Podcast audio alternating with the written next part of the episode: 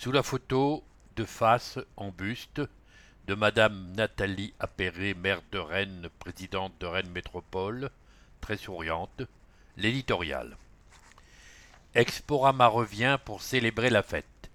Cet été, le Festival d'art contemporain Exporama fait son grand retour dans notre métropole pour une deuxième édition qui parlera au plus grand nombre après deux années de restrictions sanitaires puisqu'elle explore les dessous du monde de la nuit.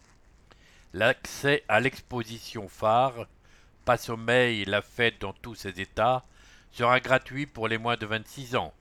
Les personnes en situation de handicap ou d'invalidité, les bénéficiaires des minima sociaux et de sortir. Ce dispositif auquel 36 communes de la métropole ont adhéré et qui favorise l'accès des plus modestes au sport, aux loisirs et à la culture grâce à des tarifs avantageux. Cette politique tarifaire veut rendre la culture et l'art contemporain accessibles au plus grand nombre.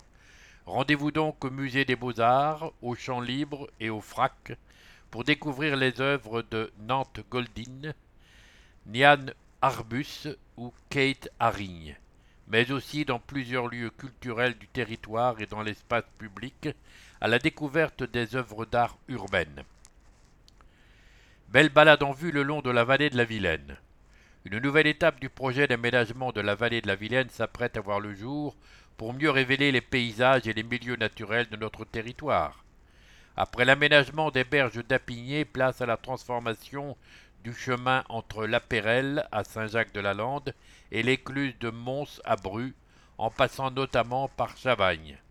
Pour améliorer l'accessibilité de la Vilaine, de ses affluents et de ses étangs, une nouvelle passerelle a été posée entre Rennes et Cesson-Sévigné.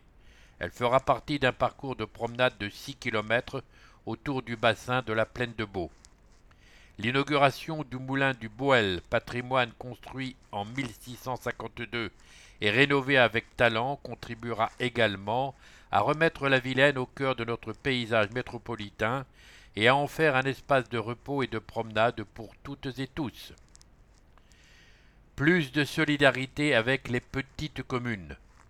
Rennes Métropole a adopté une refonte de la dotation de solidarité communautaire qui permet chaque année de reverser une partie de son produit fiscal aux 43 communes afin de réduire les inégalités entre communes.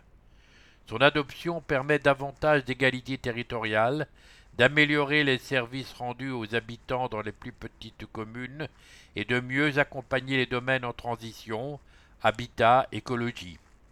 20 communes percevront davantage dès 2022 jusqu'à 120% d'augmentation. Quatrième poste de dépenses de la métropole avec plus de 32 millions d'euros redistribués aux communes, cette enveloppe sera abondée de 2,6 millions d'euros pour une dotation moyenne de 74,5 euros par habitant contre 21 euros par habitant à Lille et 52 euros à Nantes. Rennes Métropole soutient aussi l'investissement des communes grâce à un fonds de concours qui finance les équipements communaux de proximité et en priorité les équipements scolaires, périscolaires et destinés à la petite enfance. Quelques informations pratiques accompagnent cette page d'éditorial. Stop à la pub, mais pas à Rennes Métropole Magazine. Même si vous avez apposé sur votre boîte aux lettres un autocollant Stop Pub, vous devez recevoir Rennes Métropole Magazine. Si ce n'était pas le cas, contactez-nous, direction de l'information et de la communication, Rennes Métropole, 4 avenue Henri Fréville, CS 9311 35031 Rennes CEDEX 02 23 62 12 50 infocom rennesmétropole.fr Retrouvez Rennes Métropole Magazine vocalisé sur métropole.rennes.fr une version audio sur CD est disponible en s'inscrivant auprès de l'association Valentin AUI, 14 rue Baudrerie, Rennes, 02 99 79 20 79, bibliothèque rennes.avh.asso.fr.